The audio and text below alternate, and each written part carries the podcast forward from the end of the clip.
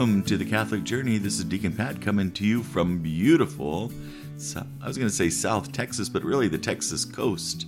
We're just north of uh, Houston in the woodlands, and uh, beautiful day out today. It's a little warm today, but it's beautiful. Blue skies. It's going to be a great, great day. Well, anyway, I wanted to uh, just take a few minutes and share with you the gospel from this last weekend. It's very short, but there's a powerful message that's contained within it.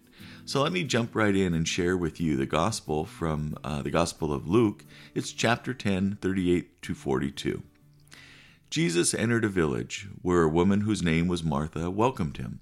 She had a sister named Mary who sat beside the Lord at his feet, listening to him speak. Martha, burdened with much serving, came to him and said, Lord, do you not care that my sister has left me by myself to do the serving? Tell her to help me. The Lord said to her in reply, Martha, Martha, you are anxious and worried about many things. There is need of only one thing. Mary has chosen the better part, and it will not be taken from her. The Gospel of the Lord. Well, I have a short little homily that I'd like to share with you. It's the homily that I shared uh, to all the parishioners at uh, St. Simon and Jude you know, I'm very blessed to have uh, such a wonderful parish. And when we um, are honored and uh, maybe humbled to be able to preach to the parishioners there, we get to preach at all five of the uh, English speaking masses. And um, that population is probably, gosh, somewhere between, if you add all the masses together, probably somewhere between 1,500 and 2,000 people. So um, it's just quite humbling. And like I said, it's an honor to be able to share a message with uh, so many people. And hopefully, you just pray that the Holy Spirit uh, touches them and uh, in some way it can be uh, fruitful in their lives. Well, here's the message that I shared last weekend. Today's homily is a story of two sisters. Mary and Martha were close friends with and followers of Jesus. Together with their brother Lazarus, they hosted Jesus in their home on more than one occasion.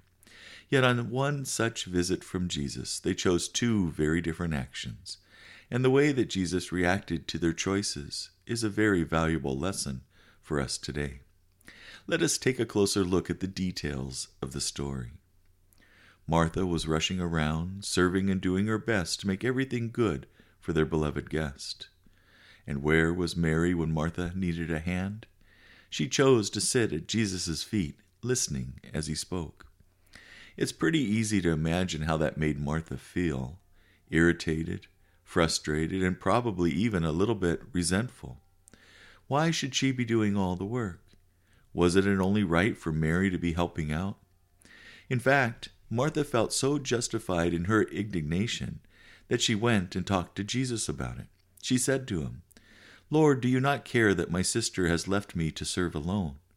Therefore, tell her to help me. But instead of backing up her up in her demand, Jesus rebuked her.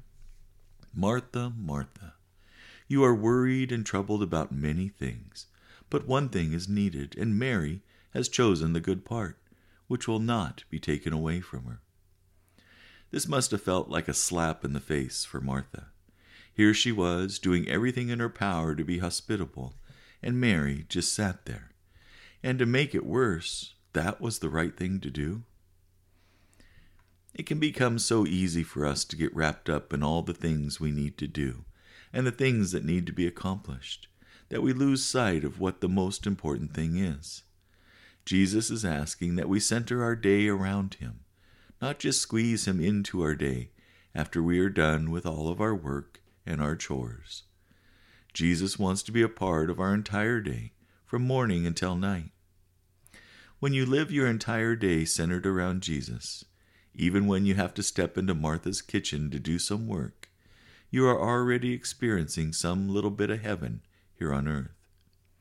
If you live your entire day, from morning until night, centered around Jesus, when you die, it is the continuation and expansion of what you are already living here on earth.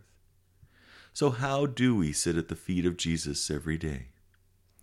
The first thing is obviously to leave Martha's kitchen, whatever is keeping us too busy to spend time with Him every day. Turn off the TV. Put away the phone. Get off the internet. Pray together as a family, or if you can't, go to your room to pray or to church.